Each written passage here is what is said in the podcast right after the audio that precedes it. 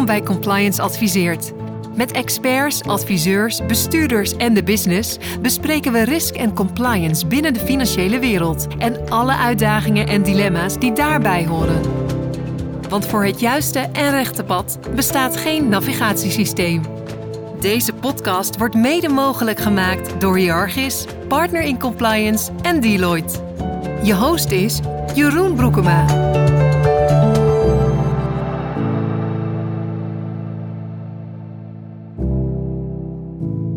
Welkom luisteraars bij een nieuwe aflevering van Compliance Adviseert. Deze week gaat de aflevering over privacy en daar komt heel veel bij kijken. Maar we hebben de aflevering privacy genoemd als algemene term. En ik spreek met Mark Elshof, partner bij Dentons, Dentons Advocaten. Welkom Mark. Dankjewel, leuk om hier te zijn. Absoluut. Leuk om jou tegenover mij te hebben. En we gaan het over heel veel verschillende onderwerpen hebben rondom dat begrip privacy en wat er allemaal bij komt kijken. En dan specifiek natuurlijk in die financiële sector. Maar voordat we dat doen, vind ik het heel leuk om te weten met wie ik eigenlijk aan tafel zit. Dus Mark, het zou leuk zijn als jij jezelf wil introduceren en iets te vertellen over wat je doet. Misschien nog wel iets over jezelf, maar steek van wal. Dankjewel. Nogmaals leuk om hier te zijn. Ik ben Mark Elshof. Ik ben inmiddels 15 jaar advocaat. Ik houd mij bezig met technologie, privacy... in allerlei sectoren, maar ook veel in de financiële sector. Ik adviseer mijn cliënten bij technologiecontracten, maar met name ook bij al hun privacy uitdagingen. En ik ben een enorme privacy enthousiast. Dus ik word vrolijk van alle complexe vragen die ze op me afsturen. En wat maakt jou een privacy enthousiast? Want dat ben ik wel nieuwsgierig naar. Ja, het is een onderwerp dat zeker de laatste ongeveer 5-6 jaar een enorme vlucht genomen heeft. Daarvoor was het een wat obscuur gebied. Mensen altijd een beetje meewarig keken als je je daarmee bezig hield. Maar het is iets dat meer en meer ons iedere dag raakt. Iedere dag bezighoudt. En als je de krant openslaat, dan je kunt niet anders dan erover lezen. Of er weer eens een ransomware aanval is. Of een datalek. Of nieuwe wetgeving. Of... klachten over hoe bedrijven omgaan met persoonsgegevens. Dus het is een enorm dynamisch gebied waar ook heel veel nieuwe wetgeving uitkomt. Daar gaan we over praten, denk ik, in dit gesprek. Dus het is iets dat het is heel dynamisch en heel praktisch in de zin dat iedereen er mee te maken heeft iedere dag. Ja, dat snap ik. Maar jij was er al mee bezig nog voordat het zoveel aandacht kreeg, toch? Dus je vond het al interessant zonder dat iedereen er elke dag mee te maken kreeg. Ja, klopt. Hoewel ik ook wel een beetje, zoals dat wel voor veel privacyjuristen geldt, een beetje bij toeval ingerold ben. Dit is totaal anders. Ben toen hier ingerold. En het is ook wel een gebied dat hoe meer je erover weet en hoe meer je ermee bezig bent, des te interessanter het wordt, des te leuker het wordt. Ook omdat het zoveel... raakvlakken heeft met andere gebieden. Het grijpt heel erg in op allerlei gebieden. Dus het is wat ik zeg. Het is ook wel een gebied dat als je er langer mee bezig bent, het ook echt leuker wordt. Je weet, ik werk veel in de financiële sector. Dus ik kom geregeld ook op de Zuidas, waar toch een significant deel van onze financiële sector zit. En dan zie ik altijd dat Dentons daar staan en allemaal, ik denk, Chinese tekens erachter, hè? Wat betekent dat ook, Dentons in het Chinees? Of wat is het eigenlijk? Ja, het betekent niet Dentons in het Chinees. Het is wel een aardige vraag. En misschien ook het moment om uit de wereld te helpen dat Dentons een Chinees kantoor is. Dat zijn we niet. We zijn een polycentrisch kantoor. We hebben geen hoofdkantoor, geen dominante cultuur of dominante vlag. Maar die tekens die staan inderdaad voor de naam Dentons. En dat heeft ook te maken met eigenlijk twee dingen. Eén, het is een... dat was destijds de eerste grote Oost-West fusie van advocatenkantoren. En we vonden dat zo belangrijk dat we hebben besloten om de naam ook op te nemen in het dagelijks gebruik. En daarnaast geldt ook dat Chinese wetgeving vereist dat er als een buitenlands kantoor praktijk uitoefent in China, dat dus de naam van het Chinese kantoor ook in de naam opgenomen is. Het is een andere naam, want hoe spreek je dat uit? Weet je dat? Daar ga ik me niet aan wagen. Ga je dat niet aan wagen? Nee, dat zullen we nog een keer doen. En zou het ook andersom zo zijn dat in China bijvoorbeeld dat het woord Dentons er weer achter staat? Denk je? Weet je niet? Ja, is goed wel. Ja, we hebben gewoon een wereldwijde brand. guidelines. Ja, nee, dat past binnen het prachtig woord trouwens, een polycentrische aanpak daar. Privacy. Het is een begrip wat natuurlijk constant gebruikt wordt. Je zei het zelf ook al. Je kan geen krant open doen of het gaat daarover. Maar zullen we dat dus even gaan ontleden en even begrijpen, even enigszins definiëren van waar we het eigenlijk over hebben als het over privacy gaat? Kan jij allereerst zeggen, waar komt het begrip vandaan en waar wordt het gebruikt? En hoe wordt het ook verkeerd gebruikt waarschijnlijk? Ja het is... kijk, iedereen noemt het over privacy. En dat is in het spraakgebruik is dat prima en dat is inderdaad wat er gebeurt. Maar ik denk strikt genomen, strikt juridisch moet je twee dingen onderscheiden. Privacy en de bescherming van persoonsgegevens. En het zijn allebei grondrechten, maar het zijn twee aparte grondrechten. Die natuurlijk veel met elkaar samenhangen, maar privacy is meer. Hè. Privacy is niet alleen maar de persoonsgegevens, jouw naam en je e-mailadres, maar is ook dat je thuis bent. En dat de overheid niet zonder meer je huis binnen mag komen. Dat jouw brieven niet mogen worden geopend. Dat jouw e-mail niet mag worden gelezen door de overheid. Bijvoorbeeld of door andere bedrijven. Dat is privacy en dat is dus breder dan enkel de bescherming van persoonsgegevens. En wat ik zeg, het zijn allebei grondrechten. Ze staan beide in het handvest van de grondrechten van de Europese Unie. En daarnaast, en dan gaan we het specifiek hebben over bescherming van persoonsgegevens, is er een set wetgeving die dat reguleert. De meeste luisteraars zullen bekend zijn met de AVG, de Algemene Verordening Gegevensbescherming, of heel vaak ook wel GDPR, genoemd ook in het Nederlands, dus de General Data Protection Regulation. En dat is het belangrijkste stuk wetgeving binnen de Europese Unie. Maar dat is niet het begin. Voor de AVG was er al de privacyrichtlijn die in de verschillende lidstaten was geïmplementeerd. En dat is ook weer gebaseerd op internationale verdragen. Dus je hebt bijvoorbeeld de Convention 108 van de Council of Europe, waarin eigenlijk alle beginselen van wetgeving over bescherming van persoonsgegevens staan opgenomen. En die ook buiten de Europese Unie heel veel invloed heeft op hoe wereldwijd wetgeving op dit gebied wordt gemaakt. En nog even inbreken hoor, Mark, want als je die privacy en die bescherming persoonsgegevens hebt en je hebt het over GDPR. GDPR gaat die dan alleen maar over een van de twee? Ja, klopt. Excuus, ja. Dus de GDPR gaat alleen maar over bescherming van persoonsgegevens. Helder. Dus je hebt dus die Convention 108. Daarnaast heb je ook van de OECD richtlijnen over hoe overheden om moeten gaan met wetgeving rondom datadoorgiftes tussen landen. Er staan ook heel veel beginselen in en die worden gebruikt door wetgevers over de hele wereld om hun wetgeving te maken. Je ziet overigens ook dat meer en meer landen wetgeving invoeren op dit gebied en daar heel vaak ook de AVG als basis voor nemen. Je ziet dat de Europese Unie echt een gidsland is op dat gebied. Ja, dat is interessant, hè? Dus Europa is echt leidend in de wereld, hè? Of is er ook al vergelijkbare wetgeving eerder in de VS geweest bijvoorbeeld? Nee, zeker niet. En je ziet dus inderdaad dat heel veel landen, en bijvoorbeeld op het Afrikaanse continent, zie je dat nu allerlei landen wetgeving op het gebied van bescherming van persoonsgegevens invoeren. En dat zijn vaak bijna kopieën van de AVG, wat weer tot allerlei eigen problemen leidt. Omdat de AVG is natuurlijk ingebed in een bepaalde historie hier in Europa. Een bepaalde achtergrond uit de grondrechten waar het ontstaan is. En die historie die is er niet in zo'n land dat eigenlijk de AVG kopieert. Dus je ziet dat daar weer tot allerlei uitvoeringsproblemen leidt. Even terug naar Nederland, naar de Europese Unie. Je hebt daarnaast, specifiek voor Nederland, heb je de uitvoeringswet AVG.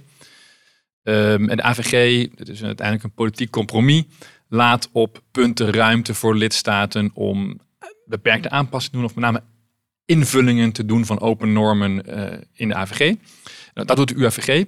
UAVG, daar wordt ook de Autoriteit Persoonsgegevens in opgericht, zeg maar. Of gezegd, er is een toezichthouder. Er staan ook deels de bevoegdheden in van de toezichthouder. Dus dat heb je. Daarnaast heb je, dat is heel belangrijk, rechtspraak van het Europese Hof van Justitie. Dat de AVG is, zoals zoveel wetgeving, het zijn open normen. Die moeten worden ingevuld. Nou, rechters zijn er heel belangrijk bij. En omdat het gaat om een Europese verordening die binnen de hele EU geldt, zie je dat het Europese Hof daar ook een functie heeft om verschillen tussen lidstaten te beperken. En je hebt daarnaast ook nog de richtlijnen van de toezichthouders. Je hebt een koepel van toezichthouders, de European Data Protection Board. En die board die bestaat uit afgevaardigden van de nationale toezichthouders. En de board, de EDPB, vaak genoemd, geeft richtlijnen uit waarin zij uitleg geven, normuitleg geven over hoe zij vinden dat bepaalde aspecten van de AVG moeten worden uitgelegd. Nou, dat is natuurlijk dat is van een toezichthouder, dus dat is niet een rechter, dat is niet de wetgever. Dus je moet dat altijd kritisch bekijken, maar het geeft wel veel gewicht, ook omdat het de basis is voor de handhaving. Ja, en je zegt een aantal routes waar ik even in wil. Hè. Eerst die open normen. Zijn die open normen nou ook dan nog afwijkend per land? Worden die afwijkend ingevuld? Want het wordt wel de rechtelijke invulling gebeurt wel Europees. Maar je zegt eigenlijk met zoveel woorden, even mijn eigen woorden hoor, maar dat er best nog wel wat ruimte zit per land, toch? Ja, en je ziet ook ja en nee. Ik denk dat de AVG is voor 98% is het een Europese verordening waar open normen in staan. En daar waar op zich geen ruimte is voor lidstaten om af te wijken, maar waar je wel ziet dat toezichthouders de accenten anders leggen. Daar kunnen we misschien zo meteen over doorspreken. Daarnaast heb je dus de punten waarin de AVG zelf zegt, lidstaten, u kunt hier een keuze maken uit het keuzemenu, of u kunt daarvan afwijken in uw lokale wetgeving. En daar zie je verschil. En dat zag je bijvoorbeeld sterk naar voren komen de afgelopen paar jaar met alle COVID-maatregelen. Heel veel werkgevers wilden bijvoorbeeld temperatuur meten van hun werknemers of andere medische gegevens verzamelen van hun werknemers. Namelijk, hebt u COVID, ja of nee? Een van de mogelijkheden die in de AVG bestaat, is dat in de nationale wetgeving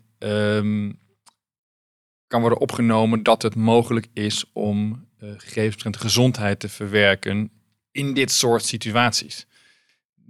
Niet Nederland. Dus de Nederlandse wetgeving heeft ervoor gekozen om dat niet te doen, maar andere lidstaten wel. Dus daar zag je een verschil ontstaan dat in land A dat wel mocht en in land B niet, omdat zij dus ieder de AVG op een andere manier hadden geïmplementeerd in hun lokale wetgeving. Ja, dat wil je natuurlijk denk ik niet vanuit Europees opzicht bekeken. Want het is natuurlijk een verordening, dus het is gewoon een wet. En het is geen EU-directive waar veel meer, dat hebben we natuurlijk altijd gezien bij de directives, waar heel veel verschillende implementaties plaatsvinden in lokale wetgeving, nationale wetgeving. Dus dat wil je niet. Dit is Compliance Adviseert. Wat ik interessant vind is die reikwijdte. Je zegt al, het is echt een Europees project wat drijvend is in de wereld. Het eerste wat zo'n grote schaal dit uitrolt en daardoor ook andere landen het gaan volgen. Je gaf Afrika als voorbeeld al. Maar betekent het net zoals in Amerikaanse wetgeving, waar het heel vaak extraterritorial reach heeft, dat voor de GDPR ook geldt? Zeker, ja. Dat is overigens niet nieuw. Ook de voorloper, de privacyrichtlijn, kende al een zekere extraterritoriale reikwijdte. Maar die is in de AVG wel veranderd en wat breder geworden. De AVG is van toepassing, uiteraard als een bedrijf in een Europese lidstaat is gevestigd en daar persoonsgegevens verwerkt. Maar de AVG is ook van toepassing als je als bedrijf van buiten de Europese Unie consumenten, betrokkenen noemen ze dat in AVG-termen, als je je diensten of producten op hen richt.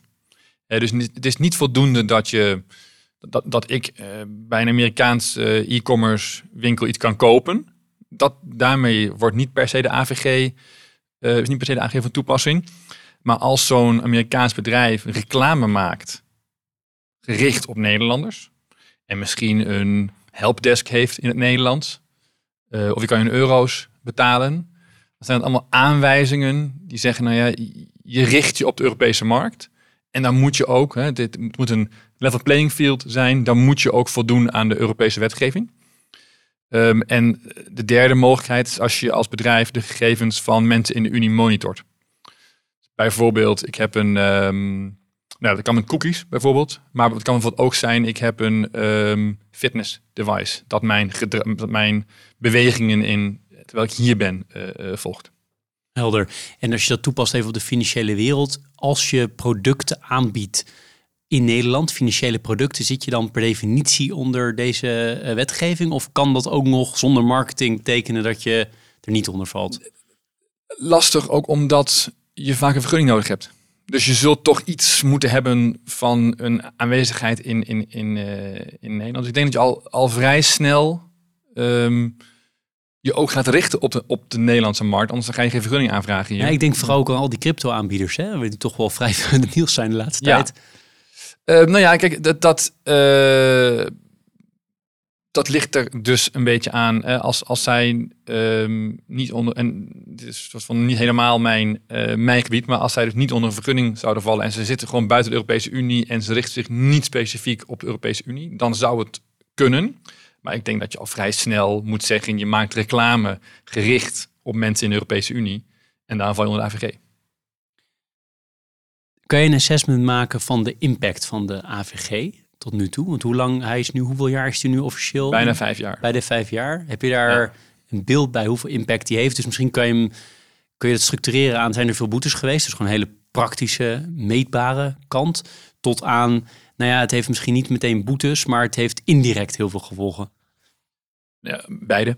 Kijk, je zag in de eerste paar jaar dat toezichthouders zich vooral richten op uitleg, normuitleg en bedrijven nog een beetje de kans gaven om te voldoen. Even dus de AVG geldt, om zo te zeggen, vanaf mei 2018. Maar 2 jaar daarvoor is die al gepubliceerd. Dus bedrijven hadden 2 jaar om te voldoen om hun processen aan te passen. Ja, zoals het altijd gaat met deadlines. Ik kreeg op 24 mei 2018 nog allerlei belletjes met help. We willen morgen compliant zijn. Dus je zag ook wel dat toezichthouders die eerste 2 jaar, daar wat door de bank genomen, wat coulanter mee om gingen. Ook omdat onderzoeken veel tijd kosten. Het moet zorgvuldig gebeuren, dus het kost gerust 1-2 jaar om een goed onderzoek te doen. Maar de laatste paar jaar zie je toch wel echt dat er fors meer boetes worden uitgedeeld. Bijna, zeker wekelijks lees je wel iets over een forse boete. Die worden allemaal gepubliceerd? De meeste wel, ja. De meeste worden gepubliceerd, al dan niet geanonimiseerd. Maar de meeste boetes worden gepubliceerd. Dus eigenlijk in de Europese Unie is er bijna wekelijks wel een noemenswaardige boete. Financiële sector? Ook niet meer of minder dan andere sectoren. Kijk, met name de techsector ligt natuurlijk onder vergrootglas. De usual suspects. Financiële sector is in die zin... werken natuurlijk veel gevoelige gegevens van consumenten vaak.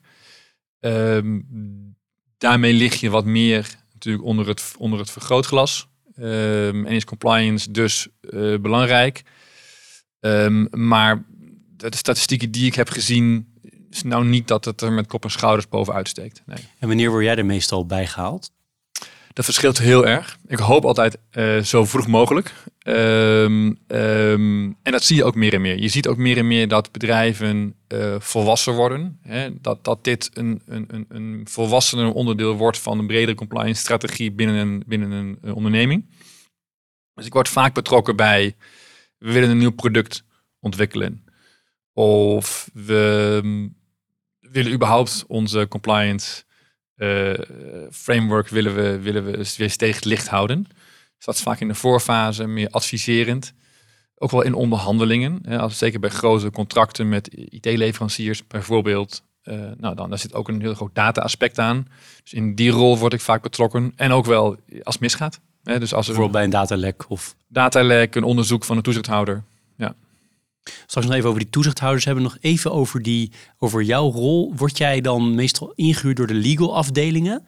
Of word je ook wel door de compliance, head of compliance bijvoorbeeld, gevraagd om dit te doen? Ja, beide. Het ligt heel erg aan de structuur van een bedrijf. En bij het ene bedrijf zit privacy in legal, ander in compliance. Of het is echt een separate afdeling. Ik word ook wel door de business zelf gevraagd. Van god, kun je meedenken? Maar het is legal of compliance eigenlijk meestal.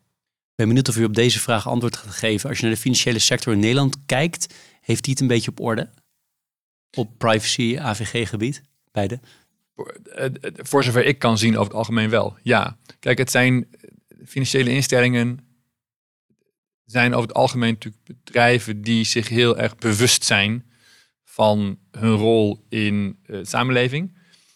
Waarvoor compliance al jarenlang een belangrijk aspect is. Ook ten aanzien van de vergunningen, DNB-toezicht, AFM-toezicht. Over het algemeen hebben die het behoorlijk op orde, ja.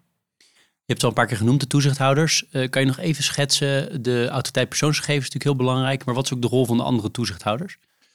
Nou ja, kijk, als het gaat om handhaving van de AVG is de AP de enige toezichthouder. Die is bevoegd om de AVG te handhaven. Maar je ziet dat er wel samenwerking is. Toezichthouders kunnen onderling tips uitwisselen, kunnen samenwerken. Je ziet ook dat de financiële toezichthouders ook meer aandacht voor data hebben. Niet zozeer dan vanuit een AVG-oogpunt, maar wel over wat betekent het voor het financiële systeem. En dan hebben we het over outsourcing. En wat betekent het voor de continuïteit van het financiële systeem als een grote bank of verzekeraar een belangrijk proces uitbesteedt? En hoe zit het dan met toegang tot data, de beveiliging van de data? Dus daar zie je dat zeker DNB ook bijvoorbeeld guidelines over heeft uitgebracht. En als je naar die toezichthouders kijkt, dan zijn er, neem ik aan, met privacy ook conflicterende belangen. Het onderwerp waar wij veel mee doen is natuurlijk het hele witwassen, de hele witwasproblematiek. En daar hoor ik in ieder geval altijd dat er veel strijd is tussen aan de ene kant de WWFT en bijvoorbeeld de AVG. Van wat mogen toezichthouders, maar ook de hele strafrechtketen, wat mag die met elkaar delen? Is dat, dat voorbeeld komt jou waarschijnlijk bekend voor, maar zijn er veel van dat soort botsende belangen rondom de AVG? Nou, kijk, je hebt inderdaad het WWFT, de hele witwasproblematiek is natuurlijk heel actueel. Ook met de transactiemonitoring wetsvoorstel waar je ziet dat de AVG, maar ook de Raad van State heel kritisch waren over dat wetsvoorstel. Ik weet niet of het nou per se een conflicterend belang is met een andere toezichthouder. Maar je ziet daar wel dat de AVG, of dat de AP heel erg kijkt vanuit de AVG en zegt, overheid, wat u hier wil doen, daar moet je nog eens goed over nadenken of dit nou wel zo proportioneel is en of we hier niet een te zwaar middel op het probleem neer laten dalen. Ja, maar ik kan me voorstellen dat er toch ook wel meer plekken zijn waarbij misschien de toezichthouder bepaalde dingen wel wil toestaan. De AFM bedoel ik bijvoorbeeld, of de DNB. Bepaalde zaken wel wil toestaan als het gaat om innovatie met fintech, maar dat de AP zegt, maar dat kan helemaal niet. Valt dat mee? Dat valt wel mee. Kijk, de AP kijkt er toch heel erg in. De AP adviseert over wetgeving. En daar zie je dat ze vaak kritisch zijn over wat de overheid en wat de wetgever wil ten aanzien van de persoonsgegevens die ze daarvoor willen verwerken. Maar verder kijken ze toch heel erg per geval naar. En kijken ze naar het bedrijf dat gegevens verwerkt. En daar zijn ze... Daar kunnen ze kritisch zijn, maar ik zie dat niet heel erg als een conflict met de andere toezichthouders. En dat geeft natuurlijk ook boetes gewoon aan overheidsinstellingen. Zeker. De Belastingdienst heeft een aantal boetes gekregen. Ja. Zou ze theoretisch ook een boete kunnen geven aan een andere toezichthouder? Kunnen ze een boete geven aan DNB of AFM? Ja. Dat kan. Niet gebeurd, geloof ik. Niet gebeurd. Nee, niet heel waarschijnlijk, maar who knows. Je luistert naar Compliance Adviseert.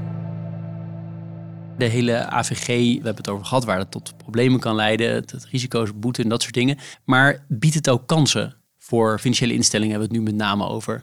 Ja, ik denk het wel. En dat is ook iets wat ik meer en meer merk bij bedrijven, dat ze ook die kansen zien, kansen opzoeken. Kijk... Als je privacy of persoonsgegevens privacy, laten we het gewoon privacy noemen, dat is makkelijker. Als je dat alleen als compliance ziet, ja, dan is het een kostenpost. En dan is het, we moeten weer dit en we moeten weer dat. En het mag niet van de AVG. Maar als je het als kans ziet, dan kun je dan heb je denk ik in ieder geval drie elementen die heel erg positief zijn voor bedrijven. En dat is 1, het wat meer grip op de gegevens die je hebt. Dus betere controle. En wat denk ik ook voor financiële instellingen heel belangrijk is. Heb je daar een voorbeeld van wat je daar precies bedoelt? Nou, bijvoorbeeld als jij beter weet wat voor gegevens je hebt, dan kun je ook beter analyses daarop loslaten. Ja. Dus als jouw gegevens, als jouw database up-to-date is, dan weet je beter wat je hebt en kun je beter plannen maken over welke producten misschien interessant zijn voor klanten. En daarnaast kun je ook onderscheiden van je concurrenten.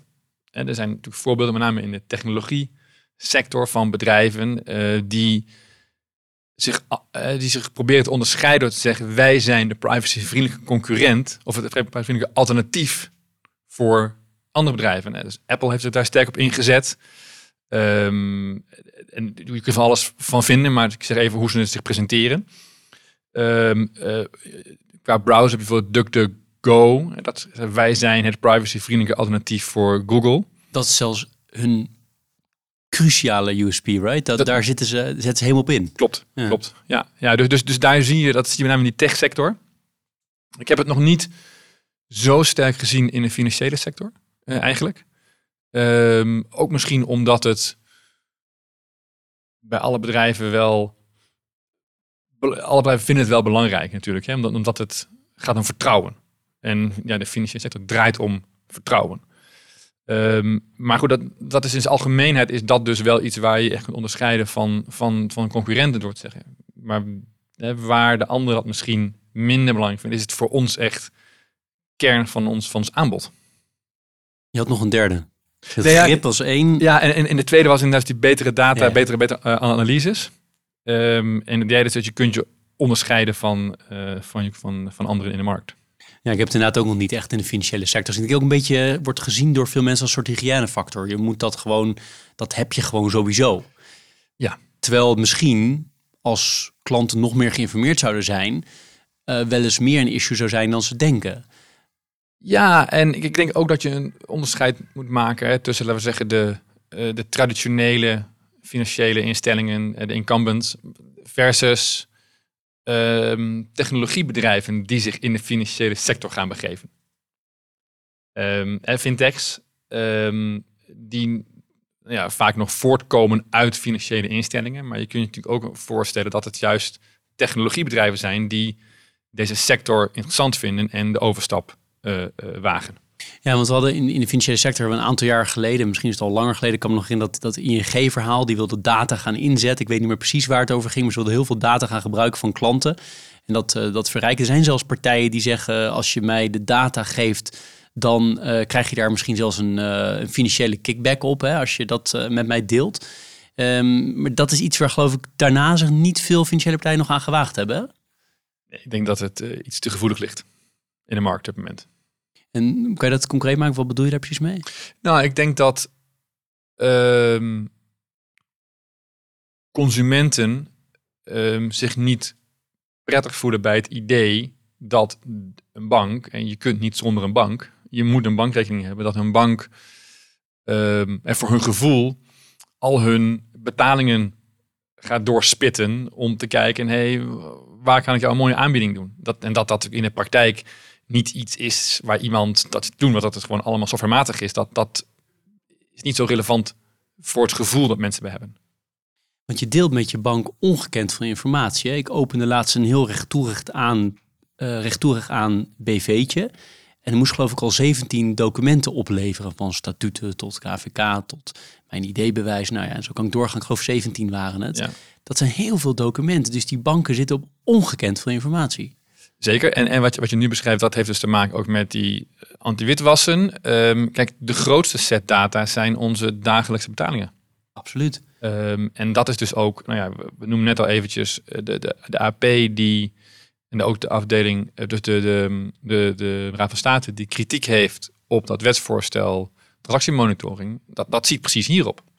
Dat ziet hierop dat, ik geloof dat alle betalingen boven de €100 worden gemonitord. En het is echt niet zo dat daar iemand overal heen aan het klikken is. Maar het is het gevaar dat wordt gesignaleerd is dat het kan leiden tot onterechte signaleringen, uitsluiting. Nou, heb ik allemaal gezien met de toeslagenaffaire wat dat daar dan mis kan gaan.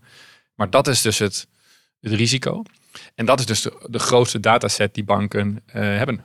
Ja, wat ik ook heel interessant vind, zeker, dat is een hele grote dataset. En dan combineer je dat nog bijvoorbeeld met, je doet een hypotheekaanvraag. Nou, dan moet je waarschijnlijk nog meer documenten aanleveren.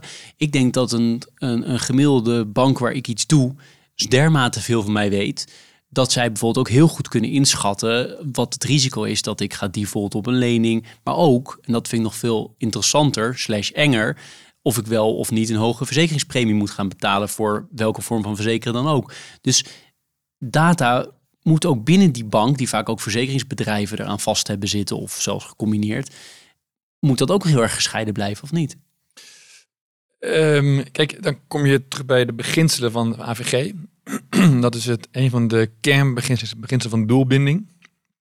Als ik gegevens voor doel A verzamel, dan mag ik die gegevens niet zonder meer gaan gebruiken voor doel B. En ik moet de betrokkenen, de consument, degene van wie de gegevens zijn of wie de gegevens gaan, die moet ik informeren over waarvoor ik die gegevens wil gaan gebruiken. En dan moet ik transparant doen. En hoe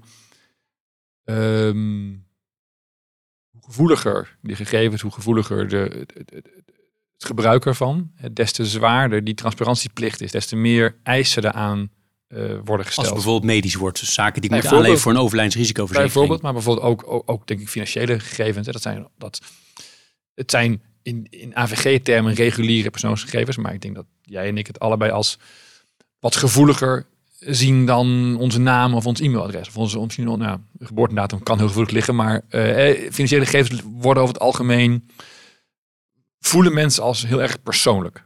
Maar mag je nou als bank dat geaggregeerd bijvoorbeeld gebruiken wel weer? Ja, dat is niet zo zwart-wit te zeggen, maar persoonsgegevens zijn gegevens die gaan over een persoon die is geïdentificeerd of kan worden geïdentificeerd. Zodra gegevens anoniem zijn, dus niet meer te herleiden tot een persoon, valt het niet meer onder de AVG. En mag je ze dus gebruiken. Alleen ligt die drempel heel erg hoog. Maar ik zit nu hard op te denken hoor, maar ik heb als bank in een bepaald postcodegebied 2000 klanten. En ik weet dus als ik de kans op default in dat postcodegebied is veel hoger of veel lager dan een ander postcodegebied. Mag ik dat gebruiken? Denk je? Ja, kijk, er ligt aan waar het voor gaat. Nou, voor bijvoorbeeld of ik ga uitlenen, hoeveel rente ik ga vragen voor lening in dat gebied als één datapunt. Nou, ik denk dat het gebeurt. In de zin dat autoverzekeringen bijvoorbeeld, dat is per postcode afhankelijk wat je premie is. Dus ja.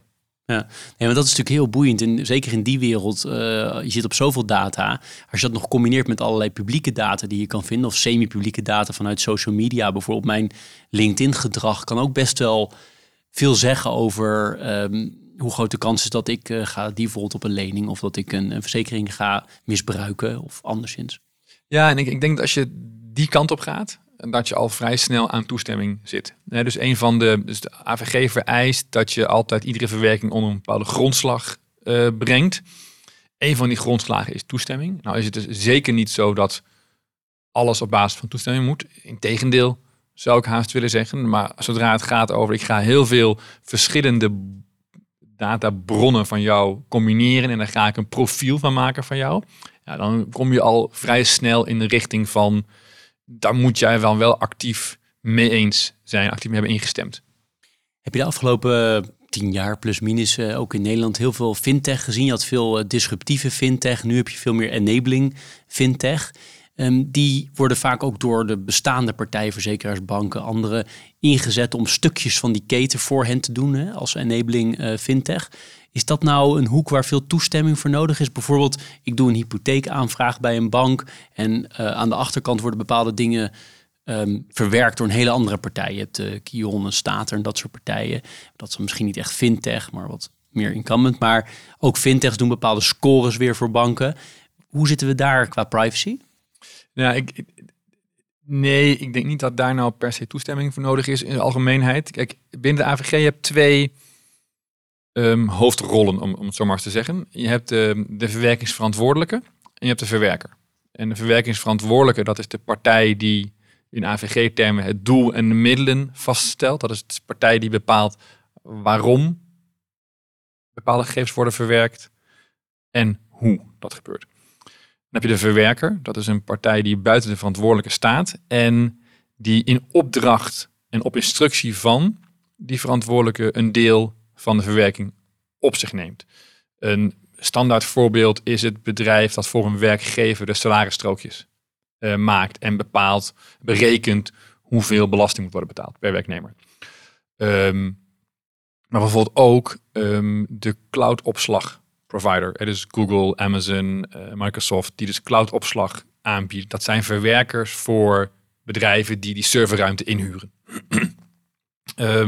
En dat zie je in die keten veel gebeuren. Dat er dus sprake is van verwerkers die in opdracht van een bank of een verzekeraar een deeltje van die verwerking op zich nemen, zonder die gegevens voor hun eigen doeleinden te gebruiken. Dit is Compliance Adviseert. Als ik hoofdcompliance zou zijn van bijvoorbeeld van een bank wederom, dan zou ik toch best wel zenuwachtig worden van data die extern gaat. Ik noem maar wat, alle data die in CRM-systemen worden gezet, waar jij een maandelijkse subscription hebt als bank om de software te gebruiken van die partij, daar zou ik best zenuwachtig van worden. Dat is misschien wel goed. Het kan risicovol zijn. En ik noemde eerder al dus dat DNB daar dus ook kritisch op is. Hè. DNB heeft richtlijnen voor uitbesteding. En wat je allemaal moet regelen in zo'n contract. Maar ook dat je een due diligence moet doen op je uitbestedingspartners. En hoe je omgaat met exits. Je business continuity planning. Wat gebeurt er als zo'n bedrijf omvalt? Ja, en doe maar eens een DD op Amazon Web Services. Succes. En dan is het ook nog vaak dat een bank of een verzekeraar niet rechtstreeks met AWS contracteert, maar een softwareproduct afneemt waarbij die provider verder in de keten AWS als voorbeeld gebruikt. En dat betekent dus dat grip op outsourcing is heel erg belangrijk. Niet alleen vanuit AVG, maar ook vanuit financiële wetgeving bezien. Dus je ziet ook dat banken, verzekeraars, daar pensioenfondsen, daar enorm mee bezig zijn en daar heel veel aandacht aan besteden om te zorgen dat die contracten kloppen en dat ze de juiste controles hebben om ervoor te zorgen dat hun dienstverlening door kan gaan. En gewoon het opslaan van je data, je had het net al even aan, gewoon de clouddiensten. De grootste partijen zitten volgens mij, zover ik weet, nog steeds in Amerika, in ieder geval voor ons deel van de wereld. Is dat iets waar je zorgen over moet maken? Hoe kijken de toezichthouders daarnaar? Ik geloof, we hadden elkaar vorige week aan de telefoon in ons voorgesprek. Toen zei nou, daar kan ik wel een paar dagen over praten. Maar ik ben toch wel even nieuwsgierig om dat samen te vatten in een paar minuten. Ja, nee, kijk. Misschien goed om even weer een stap terug naar de AVG. AVG heeft twee hoofddoelen. Eén is een hoog niveau van bescherming van persoonsgegevens. Maar twee, en dat is een even belangrijk doel is het stimuleren van een vrij verkeer van persoonsgegevens binnen de Europese Unie. Dus het veilige haven, Europese Unie, en binnen de landen van de EU mag je als bedrijf dus vrijelijk persoonsgegevens doorgeven en landen mogen ook geen drempels opwerpen. Daarbuiten is het anders. Ik zeg vaak in het Engels wel dat het een walled garden is en als jij buiten de Europese Unie gegevens wil opslaan of wil delen met een partij buiten de Europese Unie, dan moet je aanvullende waarborgen treffen. Nou, daar is de afgelopen paar jaar heel veel over te doen geweest. Ingegeven door een rechtszaak van een meneer Schrems. Die heeft gezegd dat er was een dat heet het Privacy Shield. Dat was een manier waarop Amerikaanse bedrijven eigenlijk konden aantonen dat ze een voldoende waarborg boden. En dan mocht je als Europees bedrijf zonder aanvullende garanties die gegevens delen met dat bedrijf. Nou, in een rechtszaak die meneer Schrems heeft aangespannen. Is die Oostenrijker? Is dat verhaal? Ja. Ja. Heeft het Europese Hof gezegd, nou, dat halen we onderuit. En er zijn nog andere manieren om je gegevens door te geven. Bijvoorbeeld op basis van de standard contractual clauses. Dat zijn standaard contractbepalingen door de Europese Commissie opgesteld. En als je als data-exporteur en data-importeur die tekent, dan mag je ook gegevens doorgeven. Het Europese Hof zei, die mogen blijven bestaan. Die zijn op zich geldig. Maar de data-exporteur moet per doorgifte bekijken of het land waar de gegevens heen gaan voldoende waarborgen biedt. Wat tot een heel circus leidde, want je moest dan local law assessment gaan doen. Kijk wat de risico's zijn. En je zag dat debat steeds verder polariseerde tot het niveau dat in verschillende landen in de Europese Unie de privacy toezichthouders zeiden, ja, überhaupt iedere gegevensdoorgift naar de VS mag niet. Dat is wat mij betreft niet wat het Europees Hof gezegd heeft. Dat is ook niet zoals de AVG wat mij betreft werkt. Want je moet kijken naar de risico's verbonden aan die specifieke doorgiften. En de aanname van die toezichthouders is dat de Amerikaanse inlichtingendiensten alle gegevens van Europese burgers bekijken. Terwijl,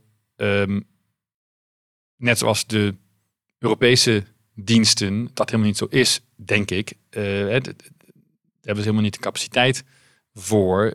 In bepaalde gevallen zeker, maar vanwaar die dat een beetje, wat ik zou noemen, toch een beetje doorslaan dan? Dat is een goede vraag. Ik misschien nog even mijn gedachten afmaken. Hè? Dus ik denk, als het gaat om werknemersgegevens. Amerikaanse diensten, net als de AIVD, zitten helemaal niet te wachten om dat soort gegevens te gaan bekijken. Misschien nog een aanleiding voor om te veronderstellen als ze dat structureel doen. En dat is ook wat ik begrijp van mijn collega's in Amerika. Dat is helemaal niet waar de NRC mee bezig is. Ik kan mij niet aan de indruk onttrekken dat er ook een zekere politieke motivering achter zit. Er is natuurlijk heel veel sprake van, we willen tegenwicht bieden aan big tech. We willen een Europese cloud. En we willen ook dat er volwaardig alternatief komt in de Europese Unie voor de grote techbedrijven. Dat zeggen ze natuurlijk niet, maar het gevoel leeft wel dat zeker een rol speelt. Waar staan we nu precies? Op dit moment nog steeds daar? Of nee, we zijn zeker een stap verder. De Amerikanen en de Europeanen hebben een nieuw EU-US Data Privacy Framework uit onderhandeld, waar er dus ook door de Amerikanen aanvullende waarborgen worden geïmplementeerd.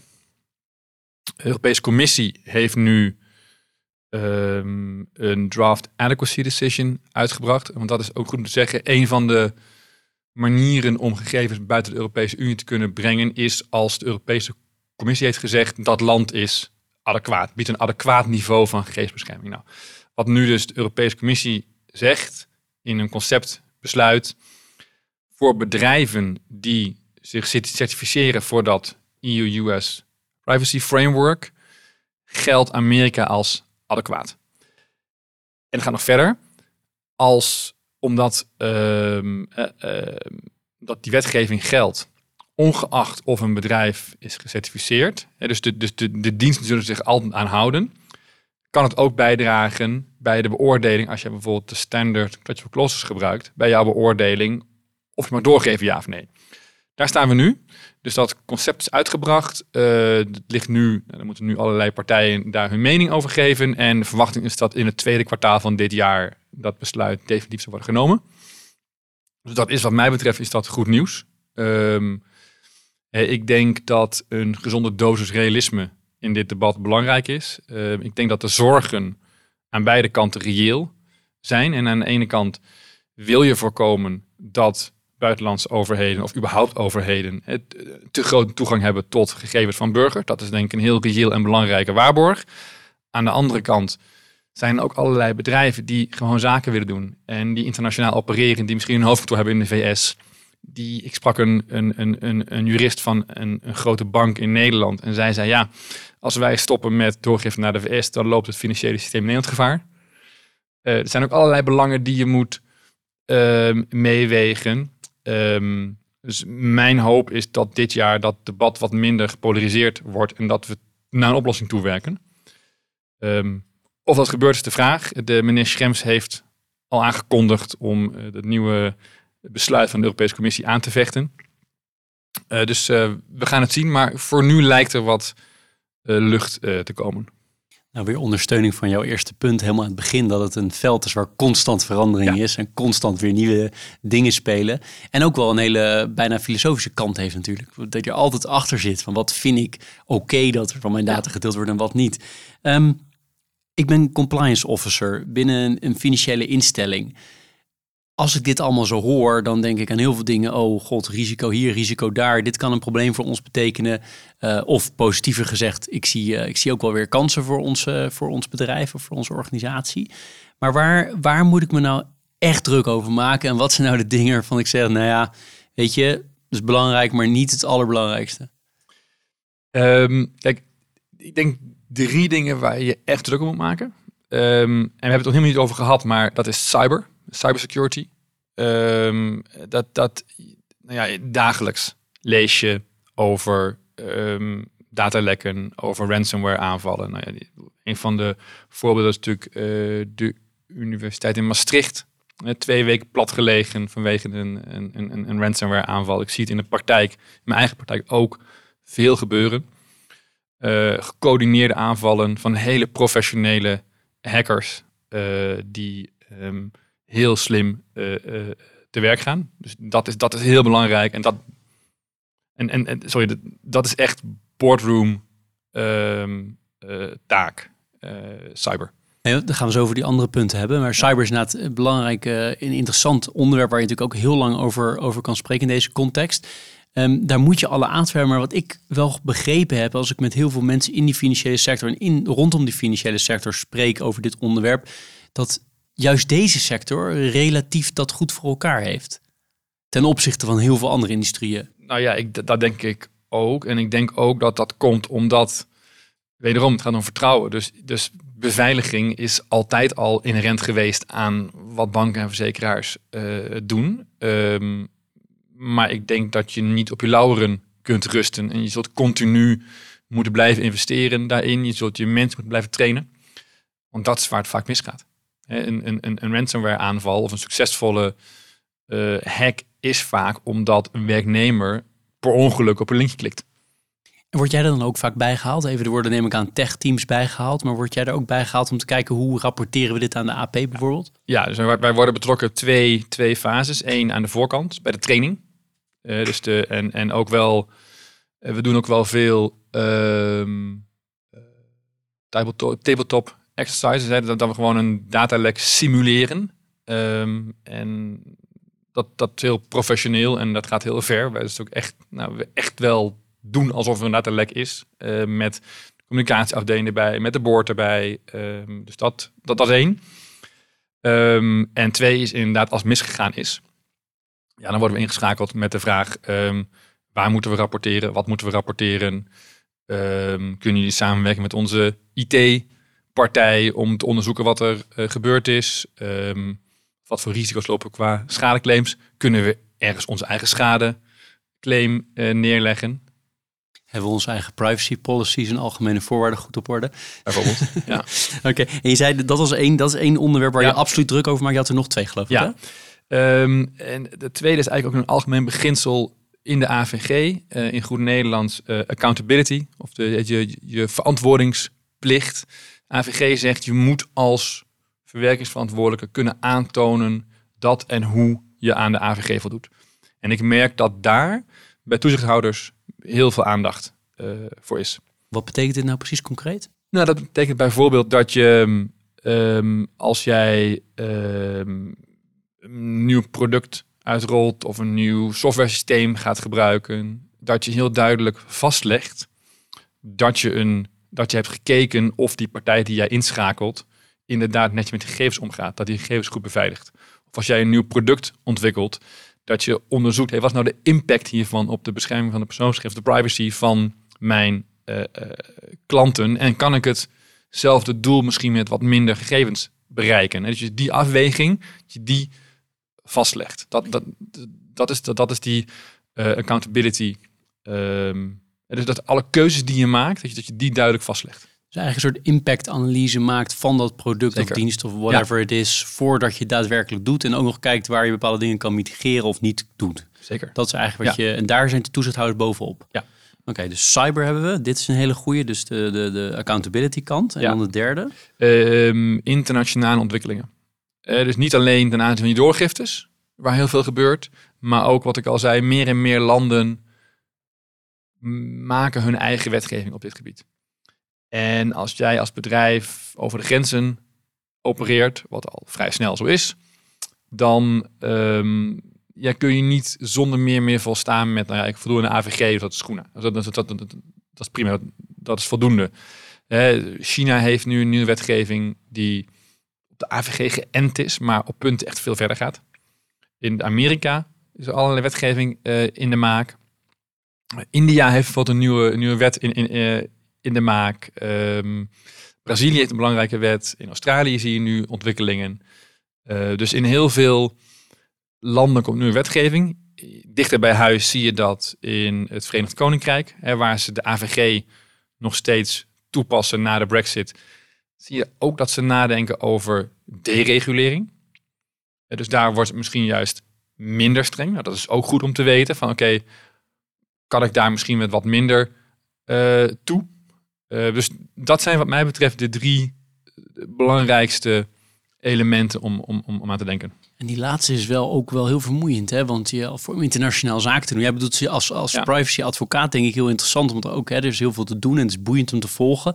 Maar het voelt mij ook een beetje als bij de ene is 220 volt en bij de andere 230. En dat kabeltje daar sluit daar niet aan. Ja, dat is ook zo. En ik denk als jij als...